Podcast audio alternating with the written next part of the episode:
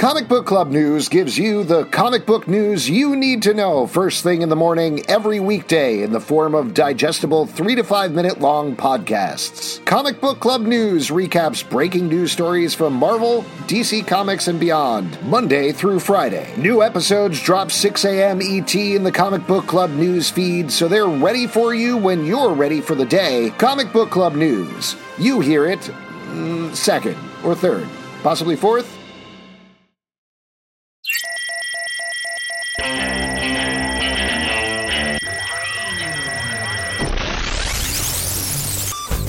Is up, everybody? Welcome to the Stack. I'm Alex.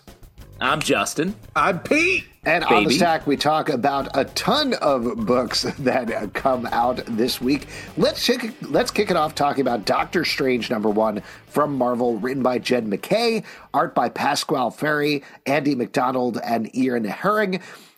Doctor Strange, if you couldn't tell from the title, he's alive. He's back. Whoa. he died Great. for a while, but he's back now. It's all good. He didn't die He's- for that long. not that long, but he is back. He's hanging out with Clea, and a lot of this issue is reestablishing him in the Marvel universe, as well as what's going on with Wong and his agents of Wand, who are magic shield agents, essentially. So there's a lot of setup in this book, but Jed MacKay, reliable writer. Uh, Justin, I know you're a big fan, so how did you feel Uh, yeah, about Justin, this you're a return big of fan. Stephen Strange? Well, I am a huge Jed MacKay fan. All the um, the Black Cat stuff that uh, Jed's been doing over the past past few years. I also love Pasqual Ferry on art. I feel like this is a great combination. Gives Doc Strange a nice, clean new look. Uh, I think it's funny that both Scarlet Witch and Doctor Strange are sort of like, we're open for business. Just walk through this door that's slightly more magical than this other door. Uh, but that's, hey, that's fun. It's still, still a good premise. I like this sort of we get to see Doctor Strange's week. The tone is is a little fun. Doctor Strange has a good sense of humor, which I like. There's some relationship stuff, some larger stuff. I'm super excited for this run. It's a great jumping on point for some great Strange Strange. Uh, yeah, I mean, the thing is, we had this magical, tripped out Doctor Strange. Uh, yeah, we had this magical, tripped out Doctor Strange story before this. And so this isn't as like amazing or as uh, like uh, visually entertaining as that was. Although the art on this is super type bananas, it's just a little different. We came from this like really kind of stylized, interesting, unique look. Oh, This you're you're talking about the Doctor Strange Fall Sunrise, which is an, You're yes, goddamn right. I am. Yes. a different book, not in this continuity. It's not telling the same oh, story. it's still Doctor Strange book. She'll shut the fuck up then. sure, it's but it doesn't take place in the correct order. That is something that takes place earlier in the timeline. Okay. But I mean, I, I get it. Pete, you really liked that book because it was super trippy. This is definitely more like sort of mainstream, great superheroic Doctor Strange stuff. So it's a slightly different flavor, but it takes a lot of flavors to make a, the great stew that is our stack. yeah, I hear you. It's just when you're The you weekly know, stew. yeah, it's just when you're you know you really love something and then they change it a little bit. You know, you can have some feelings about it. It's okay. Well, that's like being mad if, um, like, say, the fall sunrise was setting and you were like, no, the sun's gone. What do we do? It's dark. That's, I and yell then at I- the sun every night when it goes down. I know, honestly, we're very, very worried about you. Yeah, it's a little more like if there were two unrelated sunrises and you were like, "What the fuck? There's this sunrise over here and it doesn't connect to this sunrise." Ah. This sucks. Good thing Pete didn't here- grow up on Tatooine. Here's That would be my true. one qualm uh, about this book is I really liked go. it. Well, no, no, no. I, I thought the art was really good. I thought the writing was really good. But I spent a lot. agree. Uh, I, I'm going to agree with Pete now. I spent a lot of the time No. of this book being like. What's the take though? We've seen this before. Uh, this it felt like an extension, in particular, of Donny Cates' run to me. Uh, but three quarters of the way through the book, some stuff starts to happen that really changes up the situation, throws in a mystery, throws in some riffs, and I'm glad they got to that point because I was enjoying it. I liked it as a Doctor Strange book, but with a number one, I want to take as strong as Scarlet Witch that feels like something that is wholly new that I am reading. Well, let me throw Justin, this out it- though. wait, wait, before you just Justin, let's just sit in this moment a little bit. You know, Alex wow. agrees with me and he disagrees with you. This is just let's just It's- sit here it's- for a little bit longer. Ah, it's nice. It's very funny that a moment ago we were like, "Isn't it crazy how Pete screams at the sun?" And Alex immediately was like, "Yes." And I agree with this madman. so I feel like I'm sitting pretty in the non screaming at the nighttime guy. But let me just respond. Like, because what I love about Jed MacKay's writing in particular is the characterization. Like the Black Cat book that he just Yeah, ran for yeah. years on wasn't like super premise heavy, but it was just like great storytelling from a plot narrative point of view and great character work in in each issue in each panel. And so like that's what I'm looking forward to here. Something where so many comics are like big premise and then that's sort of the whole engine. And Jed MacKay is specifically good at the opposite of that. So I'm here for that. Well, let's talk about another character driven book, Batman One Bad Day, Ra's al Ghul, number one from DC Comics, written by Tom Taylor, art by Ivan Reis. Like the rest of these books, this is exploring one of Batman's villains. This is, I felt, a surprisingly more traditional Ra's al Ghul tale, talking about the Lazarus pits, talking about the environment and man's destruction of it. You get a classic shirt off Batman sword fight with Ra's hmm. al Ghul going on here, very reminiscent of the Neal Adams stuff back in the day. Yeah. What you And guys the think Batman about this? animated series. Batman animated Yeah, series. What do you guys think about this one? This uh, I I continue to love these uh, one bad day stories. They're really fun. They make some big choices. I think this was a very interesting take on someone who's been around for a while, you know. And I I just thought it was. Uh, yeah, very unique and cool, and they had amazing covers for this. I just uh, think the art was super type bananas, and I've been loving these uh, these collection of stories here. This is just really cool. I agree. Ivan's art is great here. Really good matchup. Again, this is not a bad day. This is actually a great day. Ra's has a great day in this book. Yeah, So, but when he's having a great day, we're having a bad day. that depends on you I taking think- the plot. uh, here's well, what I if take I'm one because of the we've been 27 people killed, yeah, I'm going to say it's a bad day. oh, in this in the DC universe, you're a, think evil the- multi no, billionaire. the- the That's what you're saying, Pete. The bad day is his dog dies, right? Like I know that sounds like a joke, John but that's that's legitimately what happens. Is this wolf or dog or whatever that he has Yeah, raised it's a for a really fucking long wolf, time? man. It's not just a regular dog. Ah, woo! It's a wolf man, right? Yeah, a- a Wolfman wolf is just a- I don't know. A wolf is just a dog who's having one bad day. One Right. bad day, a wolf. I My did that. dog's a one bad day away from straight up killing me. Oh man, don't don't you talk shit about Pip because Pip don't Pun- slip, bro. Punisher has a, a dog and a wolf chained up on a roof on a chimney, and he's like, "You two, you're one bad day away." Which from one do you feed? Which one do you feed? Exactly. We have a bunch Uh, of things going on here. Lots of metaphors and some posters and T-shirts on the Punisher. anyway, this is a good And, and in that, in those moments, that's when I, the Punisher, was carrying you down the beach. that's there's those footprints. That's why footprints. there. That's why there's boot prints on that beach, bro. and when I looked down, I saw a line of bullets, and that's when I knew I was shooting you. I was shooting the ground and hovering a little bit. I was shooting so many So bullets. like that's hopping what I up a little doing. bit. It wasn't flying necessarily, but I do Hoisted that by now. my own petard. What I was going to say about the what? What? Oh, were you, going to say something about this book, or did you want to? No, I, I actually like this story. I thought this is a good book. Uh, the moral complication of it, I thought was really cool. Uh, really, like this. If you're a Damian Wayne fan, not that he's in this a ton, Also, but it's sort of like the his two poles. Batman kind of loses in this issue. It's a rare loss for Batman. He has one bad day. I'll tell you that much. Yeah. Now, guys, are you get access to Lazarus Pit? You jumping in there every couple uh, weeks? I was thinking about that while I was reading it, and 100% definitely. yeah. Uh, Justin, if you're going to be there every time I come out to tell me everything's going to be okay, it's, it seems like it'll be worth it. I'll be there. I'll be in the pool with you. We'll have our bathing suits on, a beach ball. Hey, Pete, jump in the last pit. Let's heal up a little bit. What's the What's the weakest? Like, what's the uh, least sick you'd be to jump? Like, you got a sniffle. You're like, I gotta jump in Jump in this there. for I'll tell you stub what, your toe. earlier today, and this is a true story, I got locked in the bathroom for 15 minutes down here in my basement. 100% if there was a Lazarus pit outside, I'd be like, uh, I'm getting that for a while. Just jump in the Wait. Lazarus toilet that you have. Wait, because you had 15 minutes of inconvenience? you're just Oh, going to kill yourself? I was going nuts, man. I almost tore the door down. I literally physically ripped the door handle off of the door. right, so She-Hulk. And that's what locked you in. Uh, or you later? It's a whole story. I don't want to get into it. We're It already seems like it. we're only Sounds like a- two, was two one of your titles. kids like did lock you while you were in there? No, nobody else was home, and my phone was outside the bathroom. So There it is. That's the real thing. and I was going feral. I was like, "Ugh." There were there was a wolf and a dog inside of me, and they were one bad day away from becoming each other. Can we move on to the next book, The Neighbors, number one from Boom Studios, written by Jude Ellison S. Doyle, art by Letizia Cadonici. This is perfect for fans of James Tynion's work in particular. It's very hmm. reminiscent of Something is Killing the Children in terms of the art style. It's also very reminiscent of The Closet in terms of the content of the ah. book.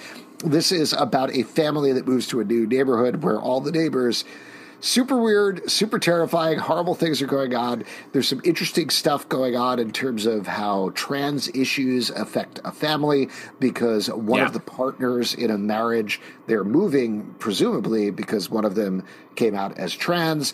It's affecting the kids in different ways it the horror ramps up very quickly over the course of this issue. I love the art style. Like I said, if you're a fan of either of those books, I think you're really going to dig this one as well. Yeah, the tone, you're spot on. This is a very James Tynion style book, uh, down to the great sort of uh, twist. I guess uh, at the end, there's a sort of a double twist where it's the there's a, something happens and then there's a uh, a couple words that are used that really twist it twist it again, and I thought that was really well done. Art is great. the The way that the panels, the art goes into like sort of details on hands and snakes and stuff. Just really nice horror, uh, cinematic horror stuff here. Yeah, when I read this and I got to the end, it was like, nope, no, this is too fucking scary. This is scary as fuck. No fucking way. This is. I, uh, that's why you got jumped in the Lazarus kiddie pool out in front of your house. yeah, exactly. I was like, no fucking way. This is too scary. And uh, it's great. It's a great kind of scary that's very impressive, but I could not deal with it. It was. uh I'm, uh, I'm it's definitely a freaked out. legitimately scary book, and I thought of Yeah. you, Pete, while I was reading it because I knew that was going to be your reaction. It's a little too, too much for you, so. And I don't mean this dismissively. If you are a scaredy cat like Pete, this is not the book for you. Yeah. But for everybody else, great stuff. Very excited to read more. Scaredy kitty. I said anytime I read a comic book that's too scary for Pete, I send him an edible arrangement. Aw, thanks, man. I wish that was true. Punisher number 10 from Marvel, written by Jason Aaron, art by Jesus Saiz and Paul Azaceta. The Punisher is continuing to rise or fall, depending on how you look at it, to become the avatar of the beast. Meanwhile, Maria, his wife, who's back to life, is finding out a lot more about what's going on in the background. Maria, Pete, his wife. Pete, take it away. Other than the singing, please. Uh, just I, I, this is just going so hard and is so much fun. Such a there's so many amazing badass moments. Also, the Avengers having like the worst bad timing awards for showing up as soon as the Punisher goes, "I'm quitting, I'm done." Uh, I was like, "What? Now you guys show up after he's like fucking done?" Uh, but uh, it should be interesting to see where it goes from there. I just I the where they were like, "It's a bad day if you're one of the worst people in the world," was just great. I just started clapping. I was having so much fun with this book. It's really interesting. Uh, so we're getting to know the Punisher a lot in this, as well as his wife and their connection and all of that. It's very interesting. This is very cool. Uh, I'm I'm just having a blast. Thank you, Jason Aaron. Thank you. Uh, I love the way the art style switched from the present uh, sort of uh, scarier, grittier story. Or it's, no, it's actually less gritty. I feel like the more uh, darker reds and blacks of the present day, and the flashbacks, which are grainier and whatnot, uh, looking at the Punisher's past. Very cool. And this is actually secretly the Punisher isn't. We're talking about him, but we're not really riding with him. This is really a Maria story, and we're really getting to see her and her take. And I love the way that she sort of likes Frank's descent into becoming the Punisher, as we're learning.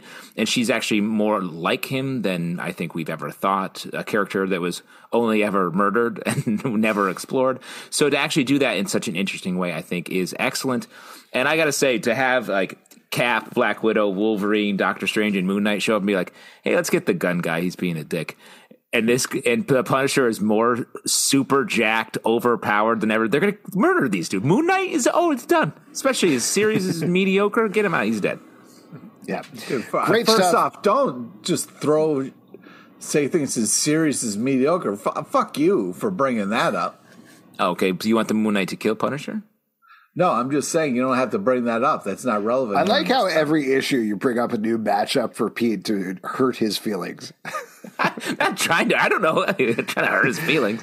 No, you're He's just it, gonna- he- I'm not trying to. Yeah. Okay, you're God Oh, Pete. Pete, you really want the Punisher to kill your mom? That's what you What? want, Pete? Nope. Your mom is going to show up next issue, and uh, I guess you want your mom to kill the Punisher, or vice versa. You're going to have to make a decision. That's gonna be Milestone. Now who's 30th being mean? me. I'm being mean. Milestone 30th anniversary special number one from DC Comics, written by Evan Narcisse, Nikolas Draper Ivey, Stephanie Williams, and Geoffrey Thorne. Art by Atagun Ilhan, Chriscross, Nikolas Draper Ivey, Yasmin Flores Montañez, and Sean Damien Hill. This is exactly what it sounds like a series of stories that loop into various points in the milestone history, some that have existed, some that have never existed, that they're teasing things going forward. A lot of it all hooked around static in particular. Pete, I know you're the big milestone fan on the podcast. What did you think about this? This was awesome. First off, amazing covers, just really such a cool collection of stories. Uh, Dexter Vines is killing it. I love the feel of the art. Uh, it has this kind of like up 80s feel, uh, but it's updated a little bit more. I also really love the Batman Beyond and Static story that we got in this. This was such a cool. Uh, I just feel like this is such such a great collection of comics and had such a not uh, only interesting story, but an artistic story to tell. Yeah, agree. Great variety in the stories, but that Static Beyond story I thought was so good. Definitely a, fa- a fave, and the art that really stuck to the Batman Beyond stuff, but really brought Static in, I thought was super cool. It really Yeah, I- worked. I, I agree. Just speaking as not a milestone fan, the first story is very much like Crisis on Infinite Milestone Earth, Yeah. bringing them Yep. all together. Yep. That was a very deep dive for me, somebody who doesn't know much about the milestone stuff. So I was a little worried that the rest of the book was going to be like that, just like for hardcore fans only. But it's not. Like we're saying, the rest of the stories are very fun, very accessible, and with some great art throughout. So it's a good collection. And this is such a little thing, but just structurally, DC doesn't do this enough. They do this for the milestone books. They have title pages between everything Yeah. where they give the credits of everybody and they give a little bit of a recap. And I appreciate that so much. We read so many comics to just have that little bit of, oh, okay, this is what this is about, and then go into it. I thought was phenomenal. Yeah, it's great. Dead Romans, number one from Image Comics, written by Fred Kennedy, art by Nick Marinkov. And do you think this has something to do with Dead Kennedys? Because you got Dead Romans and Fred Kennedy. I feel like there's a No. connection there. Stop. Yeah, strong. I mean, musically, sweet shout out, but other than that, you go fuck yourself. Yeah, that's your conspiracy theory. Wow. Wow, you're a real, real F bomb dropper this episode, Pete. What did you think about this book? Uh, well, I, I think it's worth it for the art alone. I mean, you got some amazing colors, shapes. Love the blocking. So many shapes. Oh my God, Honestly, there were most of this, most no, of this no. comic is shapes. Hey, no, fuck yourself because they do like this interesting thing where it's like uh, people become like more blocky in the background and different stuff, and I think it's a cool stylized choice that works really well. I have a question for you, Pete. When you Yeah. say it's worth it for the art alone, does that mean, and this is a very real question, does that mean you didn't like the story for real or you didn't connect as much with that? Well, no, it means uh, different things for different uh, stories. For this, I was just so impressed with the artwork because we see so many uh, comic book and a lot of superhero kind of driven stuff. So to see characters that were blockier and, and different shapes uh, and, and like different colors kind of spurting out, it really makes a huge difference. And, and, and someone who's reading a lot of similar stuff, it really sticks out. So I, yeah, I just really want to tip my hat to it and say, as someone who reads a lot of comics, when you get something that's new and exciting, it, it makes it just so much more refreshing and nicer to add to your kind of pull list, you know? Great. And follow up question: When you say super tight bananas, does that mean you're being held hostage and that's a cry for help? Where you're like, "Please come rescue me," No, because I'm No, trapped just, here. I'm just uh, so impressed with the art. It's just Well, super I'm going to agree with Pete again. I do think the art was very good in this book to give you a little sense of the story. It is about a general, I guess, the Roman army who is in love with a slave. He keeps promising her that maybe she's going to be his queen someday if he ever becomes king. Of course, they get attacked. They get thrown apart. She's left alone. Presumably, the story is going to be her growing up to be a badass and fighting her way back to him or something like that while he fights his cool. way back to her. I did feel like the writing was a little convoluted in this first issue.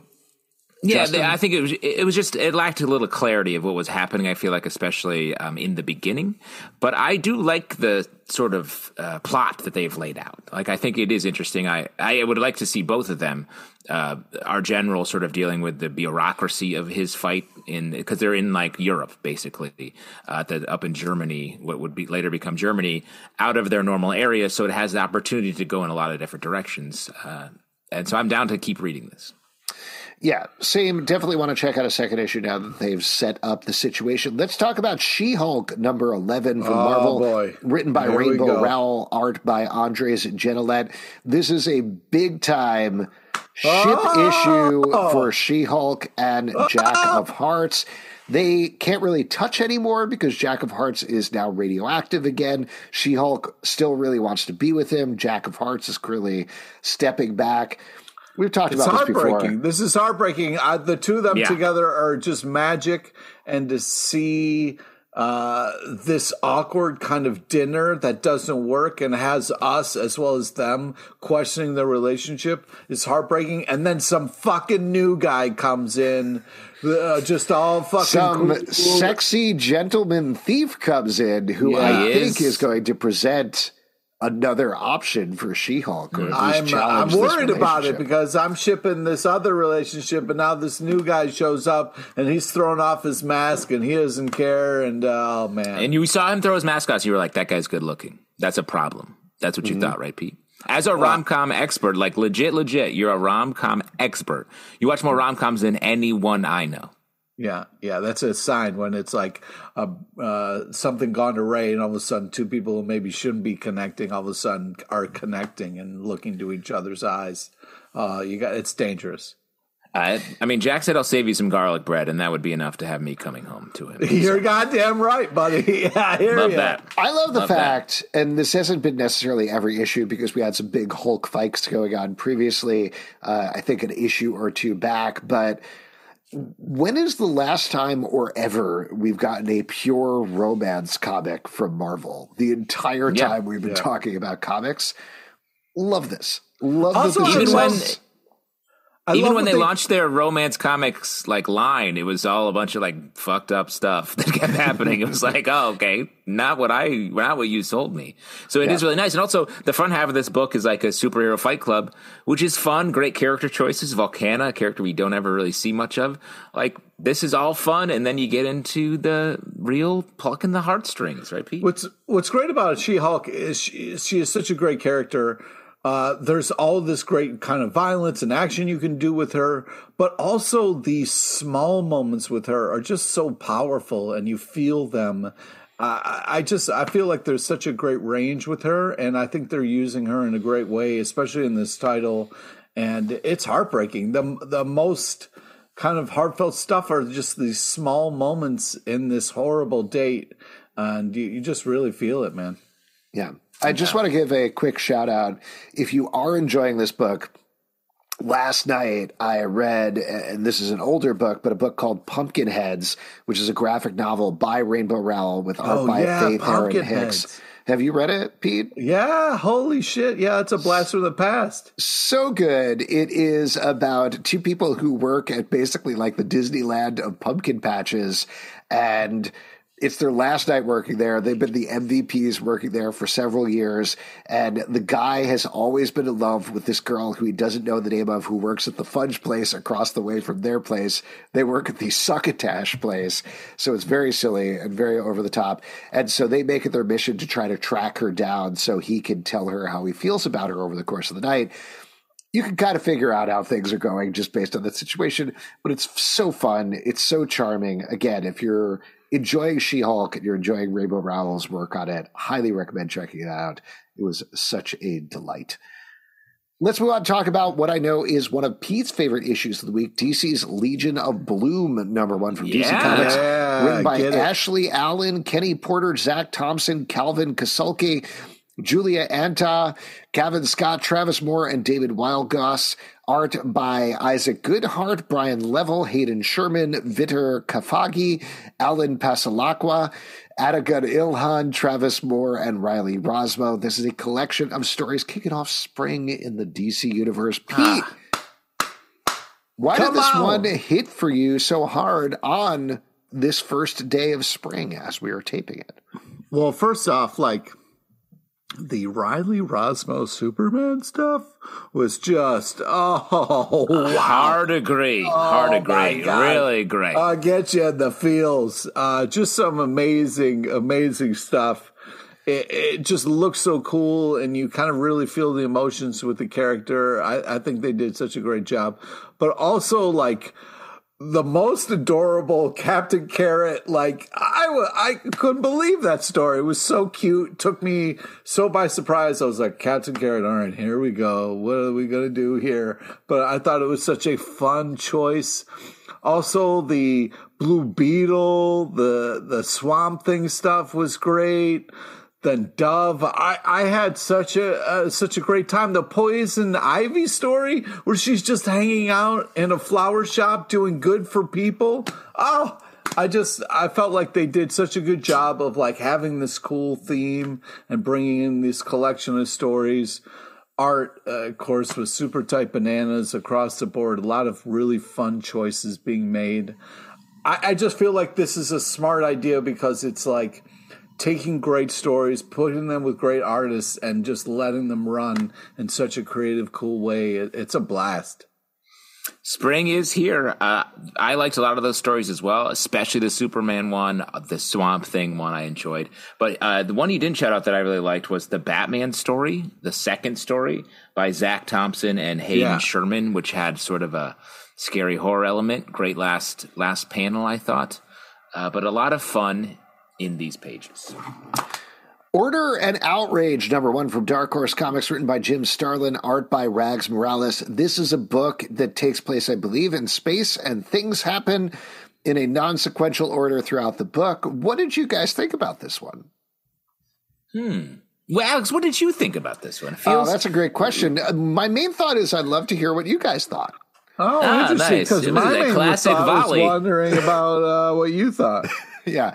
Uh, this is incomprehensible nonsense that is beautifully drawn by Rags Morales. I'm sorry. I love Jim Starlin. Like eh, on an individual basis, if you look at this page by page, if I saw this in a museum, I'd be like, cool, these are some wild space pages by Jim Starlin who knows how to write this stuff. But every page, and maybe this is the point, and maybe I'm mentioning it, he keeps jumping from scenes where it's like, this is one of my least favorite things anyway, but going like, then, now, because that's so non-specific in terms of a time period. Just like say when we're going to, and it's Right. fine, or indicated visually because we're reading a comic book. But he keeps changing up the words throughout the book. where sometimes like, it's before. yeah, then, now, before, after, here, there, far, near, Everywhere, big, every when. small. Here's a cock and balls. I, I didn't know what was going on. And maybe you guys knew. yes, there is a cock and balls in the book. Thank you for bringing that That's up. not a, anything to be mad about. That that happens. Balls. What? That is how I tell. That's how I Honestly, tell I always go into something wanting to like something, and this one I came out completely flummoxed. Did you guys feel hmm. differently? Is, is how'd you feel about it? I, I don't. I think I felt as flummoxed as you. As you. If anything, for me, it was just like this book is moving so fast. It felt like they it had to be written in a hurry or something. But the art is so meticulously done. So you were and- saying it's like too fast, maybe too for us? Excuse me. Uh, I do think it You is. said that as if that was a pun, and it's not. It is outrage. It's this order and outrage, more like out of or, order and outrage, right, guys? Wow, I see what you did there. The and there are some of the the little vignettes that I feel like, oh, this is interesting. Like the one that Pete was mentioning at the end with these two characters in bed. Like I, this scene is interesting, but like to Alex's She's point, it's hard to very tell. scared for her life. Yeah, well, I'm curious what it means. It's Yeah. hard to tell how this scene connects with a lot of the stuff that came before and sort of what it's amounting to. And it did feel like we were like, all right, we got to keep going. It's like, what, why are you in such a rush? It's a Well, comic. and, and one of the things is that like Rags Morales is, like you were saying, such a detailed artist who uh, draws in this very DC classic superhero style. If it was something that was supposed to be avant garde, throwing you into these different situations through these different time periods, that it's not clear how you exactly connect.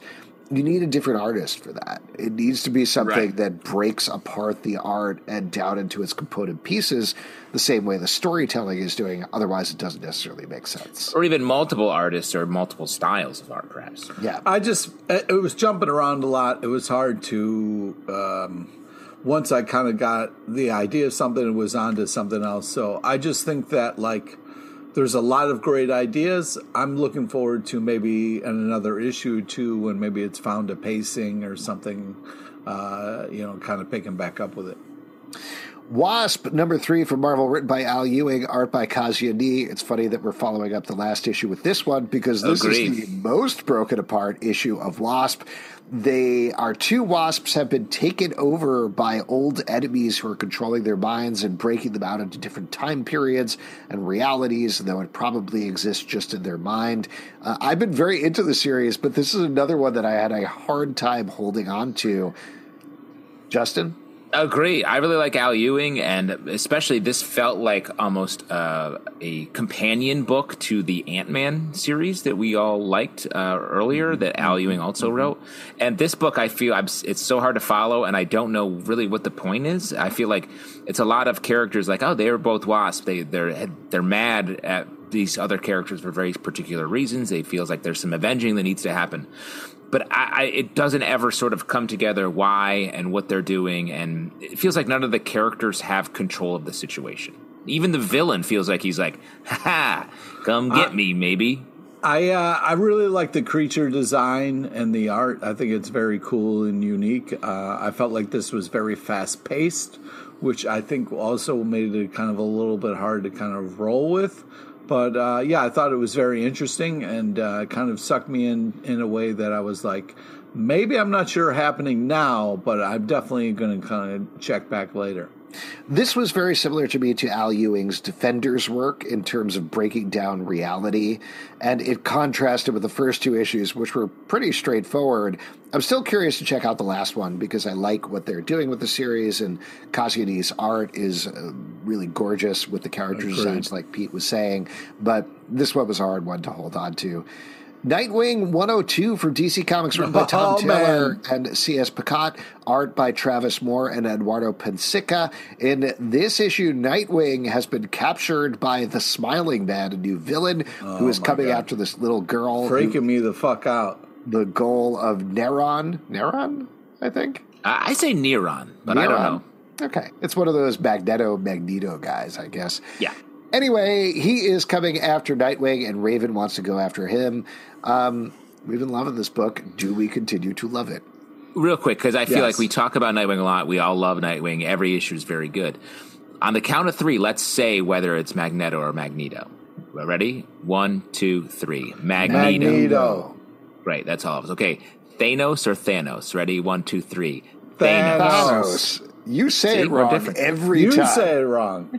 Why you tell, don't tell me I'm wrong? We You're can say that we wrong. What did they say in the movies that we watched? Different continuity. The comic book oh. continuity may have a strong Okay. Uh, this Dark this side or dark seed? It's dark side, you fucker. I don't know. People I say actually, I actually use both. It's not Oh, dark okay. seed. It's dark Yeah. side. It's dark side. Yeah, thank you. Okay, so this Nightwing It's also Magneto. So uh, this Nightwing comic is is really great. I, I'm just I don't know what it is about somebody who's smiling when they're doing horrible things that creeps me the fuck out. The smiley Yeah. guy was really giving me a lot of stress. So the kind of like the fact that we, you know, caught him. Stop, both of you, stop smiling. Uh, the fact that we caught him uh, really just kind of like is just a, such a relief. It was uh, uh, such a huge, huge uh, happy relief, and uh, I feel great about it, and I'm having a blast with this comic. Great review. Great. This they really snuck uh, this Teen Titans book into the underneath the Nightwing cover. It's weird to me that they're doing a Titans book because that's what this Yeah. is. This is a full on Titans book, No, and like I'm not. I don't mean to be super negative in that way, but I'm Why just surprised. Well, I'm not mad per se. Like I, I ride for Tom Taylor. It, it's a good Nightwing, or it's a good Titans book. But the Nightwing stuff, I've been really enjoying. So as long as we keep getting that and keep exploring that, that's cool. But this is truly just like an action Titans story, and then we have a backup that is like a, a sort of a mystery. Detective It's like if you went to the deli and you're like, "Hey, can I get a turkey sub?" And they're like, "Yep, no problem." And you got the turkey sub, and then it was turkey and roast beef and salami with a little prosciutto Oh, on so it, they added some nice right? stuff. And to you're it. like, yeah, they "This is good, it. and I like this," but that's not what I ordered. Yeah, I ordered one Titan, and you gave me all of the great meat Titans that you have in your little bin there. Blue Book um, number two from sounds like Dark Horse, sandwich. written by James Tynion the Fourth and Michael Avon Oeming, art by Michael Avon Oeming. In this book, we're we- following it. What? Can we talk more about sandwiches with each comic? You know, like each uh, time we review a comic, we talk about a different sandwich. Was that Absolutely. This is like a Okay. fucked up, inside out sandwich that's gonna fuck you up. Well, Yeah. Yeah, what if you went to the deli and they put turkey on the outside and a piece of bread in the middle? That's Blue Book number two. Anyway, this book is following two stories. We are getting a story of a couple who was kidnapped by aliens and following them in the 1950s, I believe. And then the backup stories are quote unquote true stories of alien abduction or meeting with others. In this case, it's some green people Yeah. who are probably fairies. The backup story is entirely Michael Avon Oeming telling it amazing package. I love this book. Another just great, super confidently written book by James Tynion. Like it's so good. Uh, it's mysterious. It's there's t- a tension underlying it. Interesting time period. Interesting focus. It's like exploring just straight up classic alien uh, alien arrival stories. Michael Avon Oeming's art is really good. It's so spare, which very much his style, and it really matches with our front story. It's just great across the board. yeah, I really agree. JT4 is killing it. Also, the art. I can't do- lose. the art does such a great job of capturing these moments and these kind of like still moments uh, are so the tension is so great in kind of these UFO encounter situations. Uh, it's just such a great team on this book. It's very interesting. It's unique. Um, yeah, I mean, if you're not into UFO shit, then you probably won't like this. But other than that, it's it's really solid. This also, I'll mention, feels like an extension of Department of Truth, even though it's a different hmm. series. Interesting. And this is top tier Michael Avon Oeming. He is just killing it on this book. The backup story looks like an illuminated manuscript come to hmm. life, and it is gorgeous. I, Yeah. as much as I like the front story, this year, this one, the backup story was the was the top tier one for me. So great stuff. Definitely pick up this book. Undiscovered Country, number 24 from Image Comics, written by Scott Snyder and Charles Soule. Art by Giuseppe Camuncoli and Leonardo Marcello Grassi. We're finally finishing the time travel story that has been going on and moving on to the next zone of America towards the end of this issue, as well as a big twist. The giant corn, the giant corn zone, Yeah, Uh, corn as well as a big twist that's going to change everything about the book potentially. What'd you think about this one? I mean, this, This continues to. Oh, sorry. Go ahead. it's just why everything about it is wild. It's like similar types of adventure, uh, but they're all the details are different. The characters are still just fighting their way through. Like, we got to get to the next zone. I was like, do you? You think the next one's going to be better? The corn's too big. The corn is too big in that zone. What if that corn starts popping? With global Or- warming being what it is, perhaps in this world. I mean, Obviously, when you see giant corn, you got to think, okay, there's going to be a giant monster who eats this giant corn because why else would it need to be this big? See, I thought giant butter. And hopefully big salt, and then like some of those little corn holders, Ah, so you can you don't have to get your listen, hands I'm on. Big not salt here- man Yeah, I'm not every here for your aspect of my big salt fucking, uh, you know, takes. All right, I know you're. What do you don't- salt. You All don't right, put salt it in your corn? You don't put salt in your corn? Butter, bro. Uh, uh, butter. Oh, Butter can I and give you can I give you a hot tip about corn? Here's what you want to do, right? take the butter, you mash it with salt and pepper, right? So you make like a compound butter there. Uh, if you want to put some herbs or whatever in there, you could probably do that as well. We're not But here. This is not like Now this is important. No, we do It's this. important. We you do got to this. understand this. My kids don't like the herbs, so I usually just do it butter, salt, and pepper. Take it, rub it all over the corn, wrap it in tin foil, and then cook it, ideally on the grill, for like 20 minutes. Rotate it halfway. No, I know. So like it really It's a long soaks time. in there in the butter. So good. Anyways, uh, No, this- uh, Pete. Before you don't, we all have a recipe to say on this episode. So, like, Alex is doing his. beforehand. We talked about this. We were all going to. like, bring your he got corn giant recipe. corn. We You got that. giant corn, and you're doing uh, a swamp thing green hell salad. And I can't wait. I can't wait. And I'm doing. Uh, yeah, what are you uh, doing? I do. Great Yeah, question. what are you doing? Damn Great them question. cheese balls. Damn them cheese balls Yeah. is what you're Damn doing. them cheese balls. Um, yeah, Charles Cheese Soule ball. is an amazing writer. These continue to be super creative and, and, impressive. Uh, I mean, the one guy's writing uh, Transformers, like Shockwave. Uh, I was like, oh, that is fucking really cool. Uh, this is just continues to be super creative, very enjoyable. Each comic is a fucking crazy adventure, and uh, I've been eating them up. just like giant corn. Uh, each. Um, what year do you think we're going to have real Transformers? Because this is set in the future. Pete. Uh, I'm going to say uh, 2070. Oh, Wow. wow. Much further. I, feel I'd like say- maybe we won't live that long. Thought you gonna- put a year that you were going to see. No, no, I'm going to come back as a fucking Decepticon and wreak havoc. Wow. wow. Amazing Spider-Man number 22 from Marvel, written by Zeb Wells, art by John Romita Jr. Zeb We're finally getting into the arc, finding out what has happened to Mary Jane and Spider-Man. Turn out what happened is they got sucked into an alternate dimension, Uh-huh. which is run by totems, where a evil god being is trying to kill Spider-Man to unravel the web of life.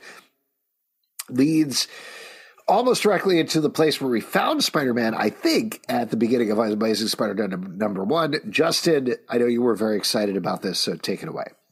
I mean, we had this big swing where Spider-Man and Mary Jane not getting along. Mary Jane has a, a kid and uh, with another guy, and we're like six months. How did that happen? Like, truly, how did that physically happen? A and B, like, what's the deal? So like I, it was a big mystery that has been just hanging in the air for quite some time. And this issue, to get into some spoilers, like a, a heartbreaking moment where uh, Mary J- Peter Parker Spider Man is the one who is sort of under threat here, and so he's trying to save Mary Jane, get her back to their Earth, and instead she flips it and lets him escape so that he isn't immediately killed they love each other. They're both trying to sacrifice for each other. And because of that, because and time works differently in this dimension, like he she is there with this guy, and obviously uh, we're going to see more what happens there in the future issue. But I thought it was just a great heartbreaking, grounded sort of way to get into like how this relationship change happened. And I think we still have to find out why everyone on Earth hates Spider-Man. And maybe that's also where we're going to find out because that's where Zeb Wells' run started. Everyone's mad at Spider Man, and Mary Jane is uh, married with another guy, married to another guy. Pete? All right, so this is very hard because it's if I, this is just about before it's all going to go to shit. Uh, so it's just this magical moment where it's a sweet pocket where you've got a Spider-Man story that has him and Mary Jane in love, sacrificing for each other, and John Romita Jr. is uh, doing the art. So it's a magical little pocket here before it all goes to shit. And just to mention, when you're Every talking about a sweet pocket, you're talking about like a hot pocket with cake inside, right? That's right. Sweet pocket, they say. Yeah. And every relationship has a sweet pocket. I still remember Yeah, mine with my wife. Oh man, there was that sweet pocket I remember at the beginning. Yeah. Uh, anyways, I think it's one of those things where uh, I don't want to keep going forward. I want to stay here, but this is uh, great art and, and uh, a fantastic story, and what we love about Spider-Man and MJ, and the reason that they are the best ship. Uh, you know, so um, it's going to be shitty and sad when we move on and find out some other bullshit story. But right That's- now, it's just it's sweet. It's uh, it's Peter Parker and MJ together, willing to risk it all for each other, and it's a perfect scenario.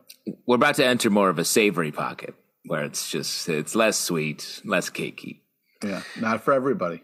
Wonder Woman number seven hundred. Wait, you know what, Alex? What's your Oh, take what? on this? Oh, This I on- I have some reservations just in terms of the whole totem thing and Spider-Man dealing with gods and stuff fair. like that.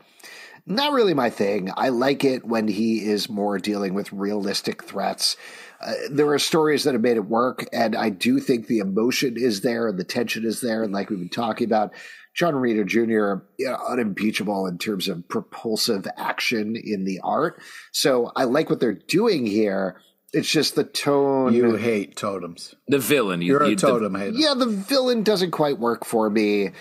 That's just fair, and I agree. The that. villain is a little under underbaked, like uh, if you didn't put your hot pocket in mic- the microwave for long. Right. And it's still, like we talked about with the last issue, it depends a lot on, oh, you remember Amazing Spider Man 535, right? That's one of your favorite issues. And it's not. you know, I don't remember any of this. So I can, can you I can gather it, but I don't have the emotional resonance of what's going on here yet.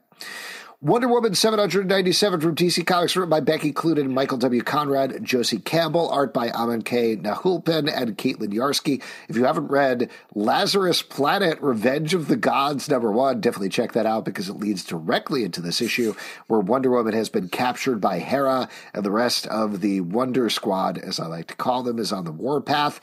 Oh, the Wonder Wonder Squad. How are you guys feeling about this? This uh, continues to be fantastic. Uh, the art super type bananas. Uh, uh, you get the squirrel is back, so that's great. I mean, there's a lot of cool action. We're moving the story forward. Uh, Wonder Woman is is doing great. I, I'm I've been loving this. This Becky Becky Cloonan is killing the game. I mean, we've been really on board with this run. Um, I'm trying to think because we, got the announcement that Tom King is uh, taking over this book, and I feel like each of these issues that we have left are more and more precious. And I I feel like we don't have that many left, a handful. Um, no, so- we really don't. It's a little bit of a bummer because they have been doing such a good job. Obviously, I'm looking forward and curious to see what Tom King is going to do on it, but And then maybe Becky will come back. Hopefully, you know what I mean? I hope so. Yeah. Earth Divers number six from IDW, written by Stephen Graham Jones, art by David Gianfelice. We'll definitely talk about spoilers for this one. So, this is Earth Divers Kill Columbus, is the first arc of this book where they've gone back in time to try to kill Christopher Columbus to change the course of American history. Here's the big spoiler here they kill Columbus. Got him. Oh, dude, Got him. don't spoil Got it for him. everybody. Got him. Oh man. Uh, I was in Columbus Circle today, and that statue's gone. Oh, statue's Wow. gone. nuts. Wow. I, not to make this a theme of the podcast, this was the hardest issue for me to hold on to in terms of jumping around in time. Really like the art here. I really like what's going on, but there's a lot of stuff, particularly in the future timeline, that I'm not 100% sure how it connects to everything else. And I think part of that is this is an ongoing series. We're going to see them jump to the American Revolution next. So there's still mysteries that need to be uh, dragged out. But the past timeline with Columbus stuff, really well done and very tense. Yeah, the guy makes a sale out of some corpses, so that was uh, Yeah, really reminiscent. use- if you Really- don't have, uh, you sometimes you gotta use skin. You know what I mean? You got to be Yeah. when you're on the sea. You got to. No, no, I definitely. I made. skin in the I, game. That's where the expression "skin in the game" comes from. Oh, I don't think. yeah, That's it I at had to go to a wedding. I didn't have a dress shirt, so skin shirt. There, there you go. skin Smart. in the game, man. Skin in the game. Smart. Uh, I agree with you, Alex. This was a little hard to under. But when you, You said got to this was starch the, the, collar though. That's the tough part. it's this. hard. Well, you want to use some sort of the uh, some really particular skin, like bottom of the foot skin, so you can really keep the Oh, smart. Yeah. I so you should've keep done a stiffer skin. You know, Yeah, yeah. That makes who's sense. your skin tailor? Yeah, who's your skin guy? It's a, it takes a lot. Uh, but what I was saying, Alex, was this the hardest of this series for you to follow, or of all the books we've talked about? Because I think we had a lot of time no, no, jumping. no, of this series Of this because series, yes. I think there's been a lot of there was a lot of jumping around in terms of the timelines that happened here.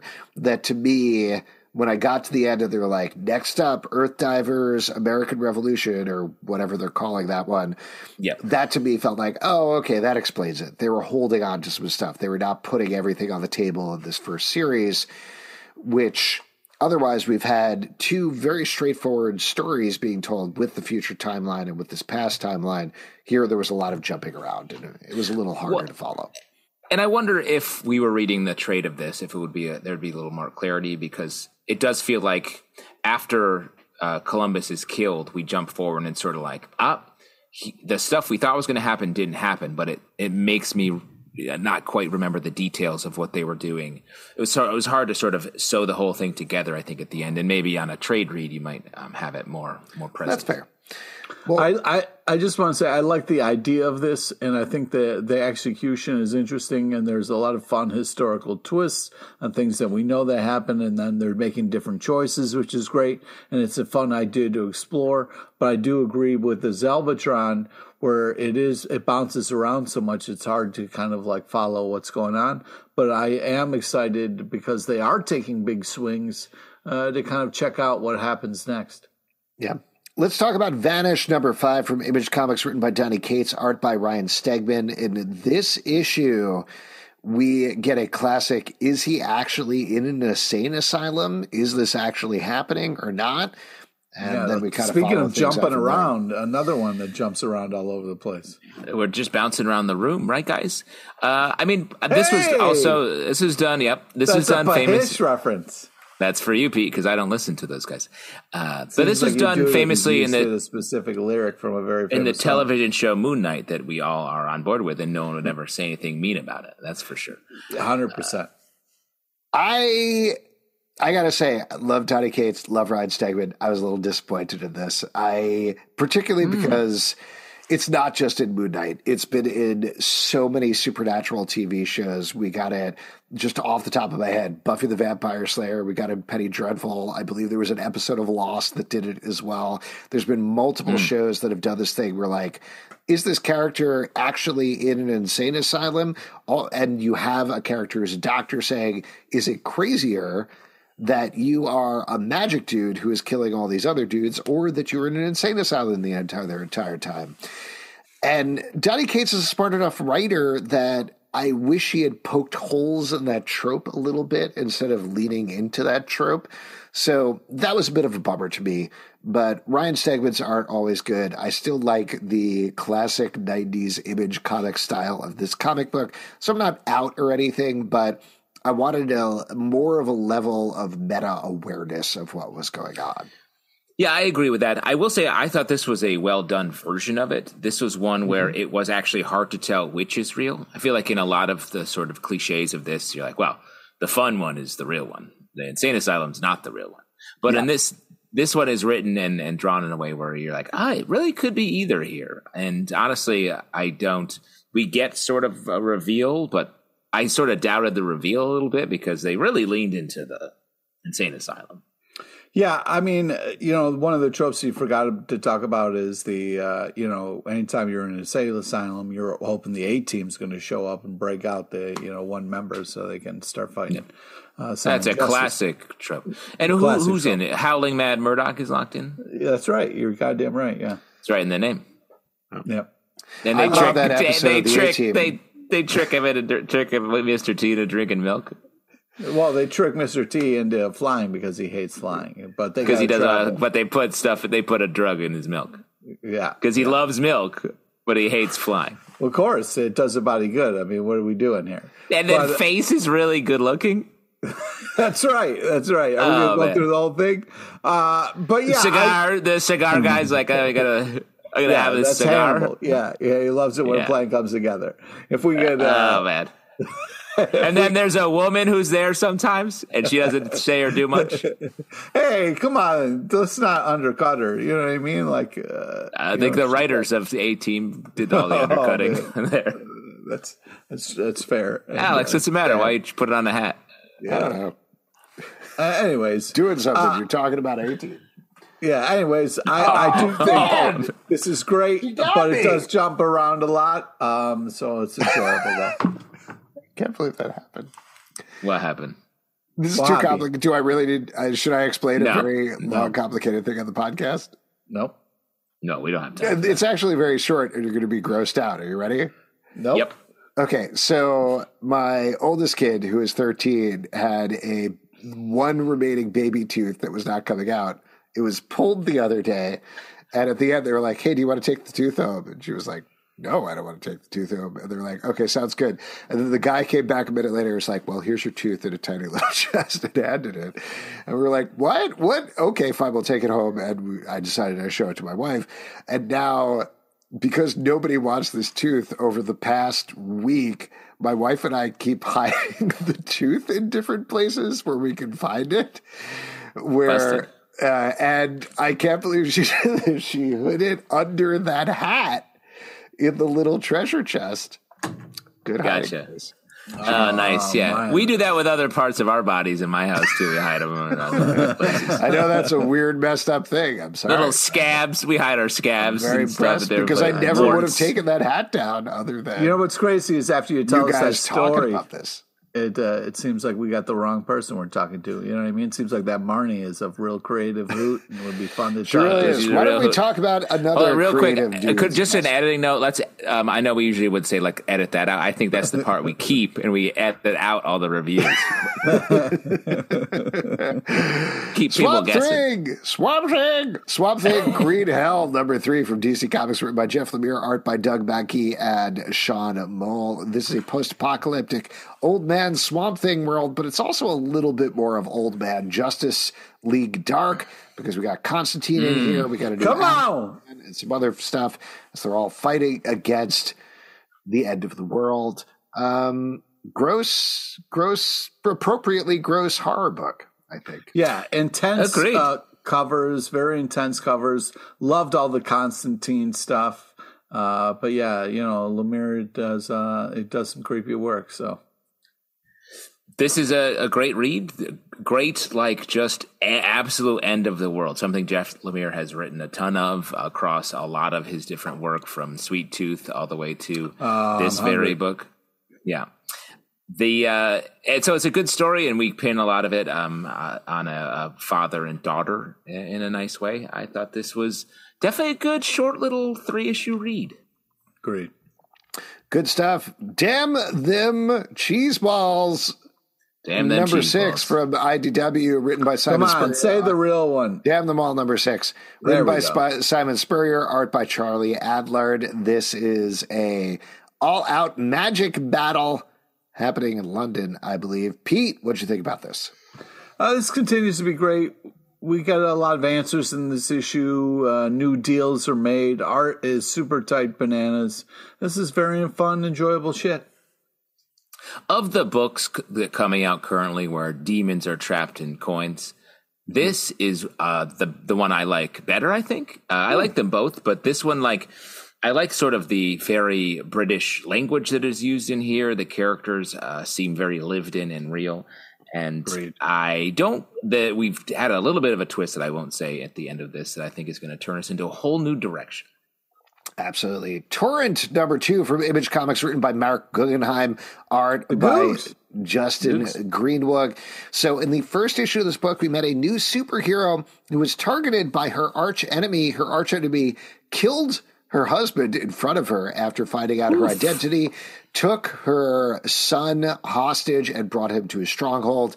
And this issue, we go in some surprising directions. I kind of expected it would be like a raid die hard type thing over the course of the series. That's not the direction it goes in. It goes in entirely different directions in this issue, and we get a tease. It's going to continue to go in different directions in the next issue.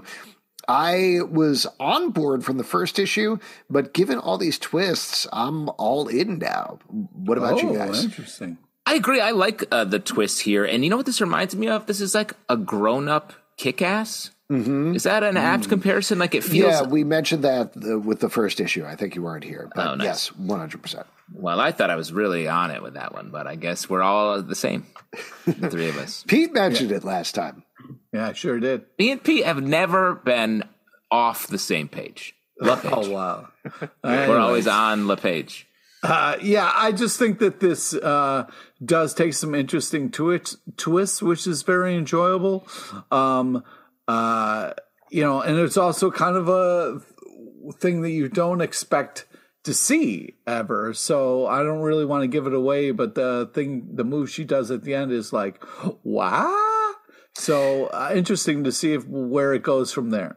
Yeah, I know we're dancing around spoilers, but I think ultimately this is Marc Guggenheim writing at the top of his intelligence. And I mean that mm. legitimately in a complimentary way, where it's not taking the easy way out of, okay, now she's going to fight her way up a tower for the next five issues.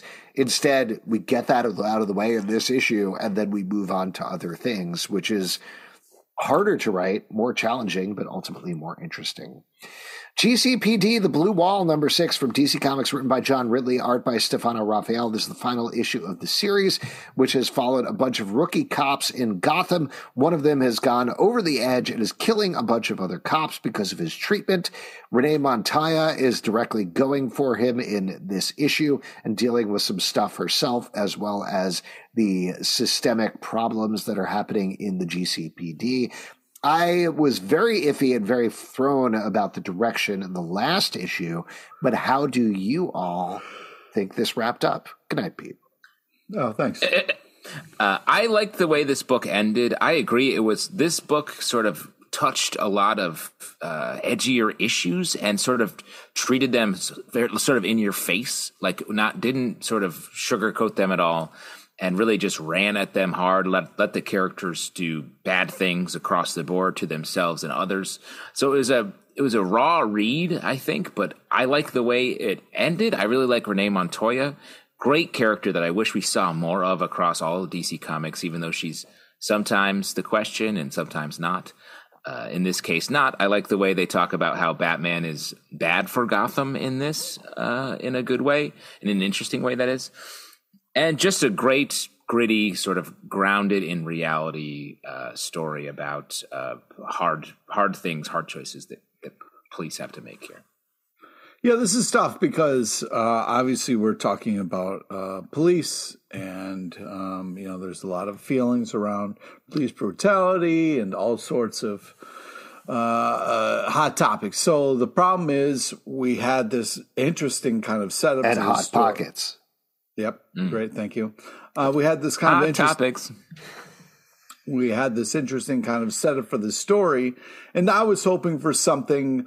Uh, uh, I don't know, maybe that was going to say something or be something bigger, but at the end of the day, it was just kind of like this is a fucking shitty system that will chew people up and spit them out, and life is fucking really hard. So I was kind of like, oh, all right, well, I knew that um, but uh, you know, I, I, I did appreciate, like Justin was saying, that they didn't shy away from some things, lean into them. Uh, but I was hoping for a, a little bit, maybe uh, uh, different choices or something other than the reality of the shitty world that we actually live in. Um, well, I, I, so, I, don't think, not to interrupt you, Pete, and I know you're not saying this, but I don't think we're going to get solutions for police brutality and systemic racism in a comic book. I think the idea here, if anything, was to present these ideas to comic book readers through the lens of Gotham City. The question in my mind is whether it was successful.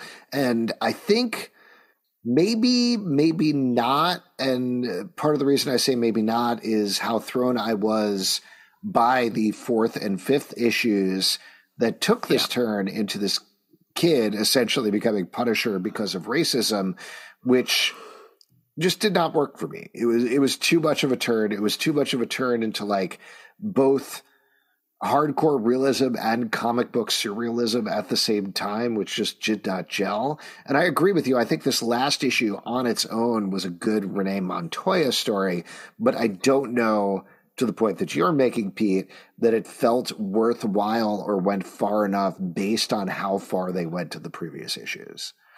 So overall, I think a worthwhile series and a well meaning series that didn't quite work across the board.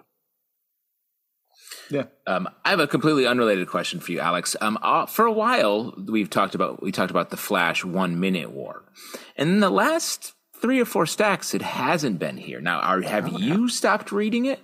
Um, or are you trying to not talk about it with us because we kept saying how the Flash is fast? Tower number two from A Wave Blue World, written by Camrus Johnson and Kelsey Barnard, art by Chriscross. This is taking place in a world where there is a very realistic video game that a bunch of folks have been sucked into. And a surprise twist in this issue, we immediately get to see the world outside of this game and some people who are controlling it, something I was not expecting at all to happen. And we get a lot more fights. I know we were Plus- in. Yeah, take it away. Plus Peter. the plus the Punisher hawk that shows up. There was, in fact, a, a hawk with a skull symbol on its chest. I I'm curious to hear what you guys think about this one because I know we're intrigued by the first issue. How do you think it was followed up on in the second issue? Well, I, I still don't exactly know all the things that are happening, but uh, as a fan of the Punisher, I thought a Hulk with a skull on his chest was pretty cool. So I was like, all right, I'll, I'll stick around for another one and hopefully get some more answers. Yeah. Just real quick question: Do you think a Punisher bird would punish bird crimes, or would he help out the Punisher to punish human crimes? Yeah, exactly. I think a little from column A, a little from column B, hopefully. You know what I mean? Would Okay. then he the Punisher bird have to be like, "Hey Frank, can you we go do some bird crimes now because we've we've killed a lot of human criminals, but like you haven't really been focusing on the birds that I'm here for." Well, hopefully, if Frank's working with a Punisher Hawk, he would, you know, uh, assist in, you know, their community as well. You know, So if you saw an issue where the Punisher's just killing birds, you'd be like, "About time, about time, about time." about fucking time. Right. This bird population is getting out of hand. That's true. Yeah, I know. And his family was killed by other owl mobsters, right? Came through and killed him, and there, but there was an underlying issue that he had from He was in fighting the him. trees of the park, and a couple of uh, stray bullets killed his family. They were Stray having a, bullets. Yeah, they Shout were- out to stray bullies. Shout out to stray bullies. Uh, they were having a worm picnic, and uh, his whole Oh, family boy. died. And the thing with the worm picnic is you got to eat them fast because they're trying to they're going to try to get back in the ground. Yeah, exactly. You're eating them. Yeah, and if you only eat half, you got another worm, baby. You got to give it time though. You got to let it grow. Or was that a line you were using if you're trying to pick up a bird? If you're trying to like flirt with a bird. Hey, man, you know me. I'm always going to the park and flirting with birds. Are we talking about Tower Number Two? What did you think about that book? We So sure this- are. This this comic uh I don't quite understand how the world works. And this feels we we talked about some other books that are like, oh, this feels like it is um sprang it sprung out of Squid Game. This feels the most like it sprung out of Squid Game and just like, but what if it was a little more video gamey than maybe you think it would be? And that's where we are. But I, I just don't quite understand the mechanics of it in reading this. And uh, but it's the art is interesting and the action is good. So I like maybe it on a, another I- issue. I'll throw out. I like it on an individual panel by panel basis, but I don't think the ina- action connects very well. And there's a couple of too many things going on with the storyline to completely follow what's happening.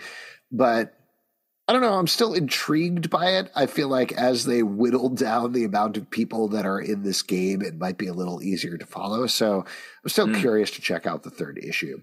Speaking of third issue, I guess I would say I would say the Flash is very fast. Inferno Girl Red number three from Image Comics, written by Matt Groom, art by Erica D'Urso. This is the final issue of this part of Inferno Girl Red, though she will be back. Uh, we finally get her um, inhabiting all of her power, fighting against this dude who has stolen the university she was going to from Earth and put it into space.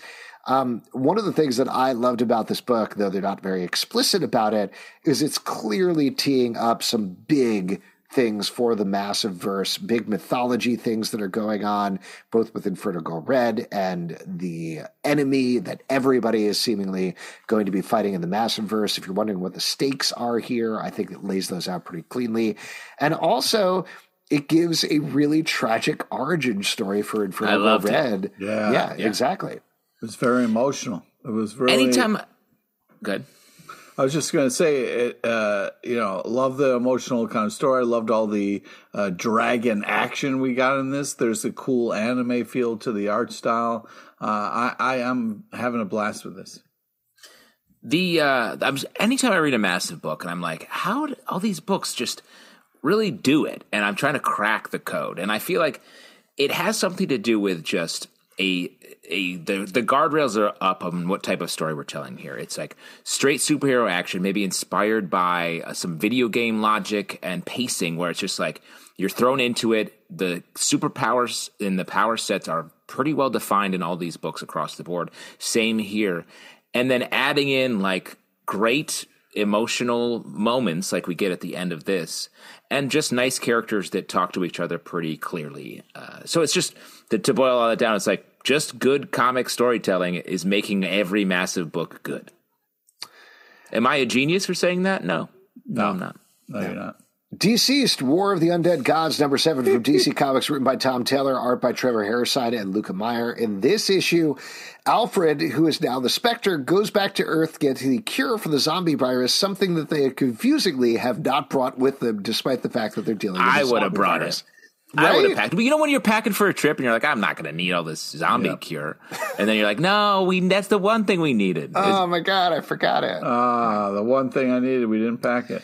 I didn't bring my, skis with the to issue. the ski I trip. I'm enjoying this series, but the entire issue, I was like, why do they not have any zombie cure on them when they know that zombies are a problem?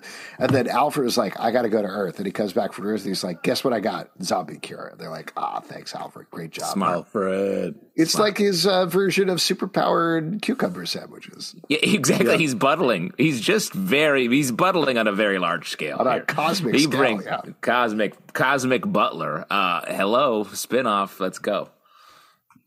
Uh, great time. Yeah, Why don't we uh, move on to the next book? Yeah, no, I think that uh, this is just crazy stuff. I love the cyborg moment where he's like, "I have all of Brainiac's powers." Is crazy. Amazing last panel. Yeah, I, I think this is just a blast. Great horror moment when Damian gets infected with the anti life. Uh, I thought that was awesome and scary. In general, I've loved this. I want more of this and DC versus vampires all day.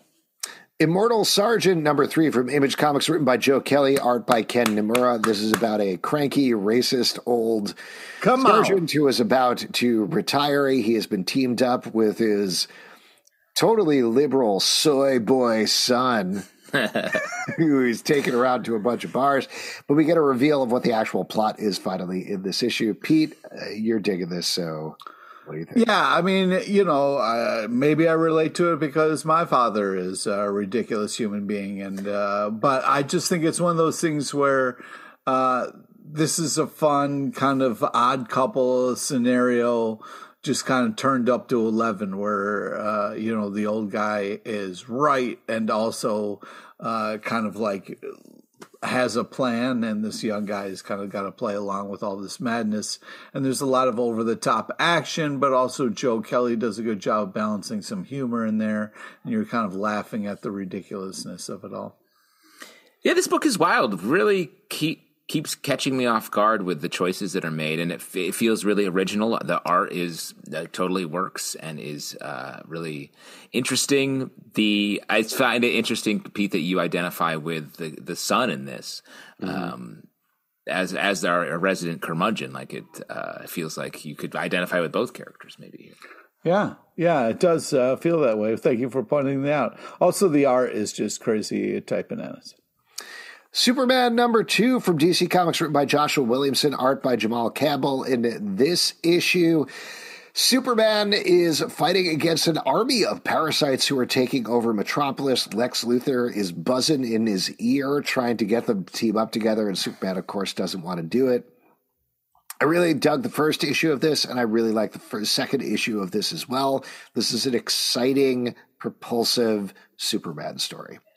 It's like almost like a horror take on Superman. The, the, the art is much darker and moodier than a lot of other Superman books, and the what happens is scary uh, throughout, except for the like three or four pages where Superman meets a new character who is it's like a crazy introduction where it's like, "Who are you? Uh, here's a bunch of information about me, and I'll say my name right as I leave." Uh, yeah, I, I, I love the art on this. I feel like it's a fun, kind of cool, clean take on Superman. Uh, the, yeah, this was a blast. Loving the story, like this kind of whole uh, Superman Lex Luthor back and forth here in this. And for my recipe, I guess it's going to be super manicotti. And what you're going to do is you're going to take red kryptonite and cook Don't interrupt him. Keep going, Justin. I'll have you know, I ran out of gas right after I said super manicotti. if you'd like to support this podcast and all the podcasts we do, as well as our recipe blog, patreon.com slash comic book club. Also, we do a live show every Tuesday night at 7 p.m. to crowd, not Crowdcast, Facebook and YouTube. Come Ugh. check it out. Rip Crowdcast. We would love to talk to you about comic books. Apple, Spotify, Stitcher, or the app of your choice to subscribe, listen, and follow the show at Comic Book Live on Twitter, Comic Book Club Live on TikTok and Instagram, comicbookclublive.com for this podcast and many more. Until next time, we'll see you at the comic book shop. That was really fun. I guess we'll call it Comic Book Club's One Bad Day. Mm. Sweet.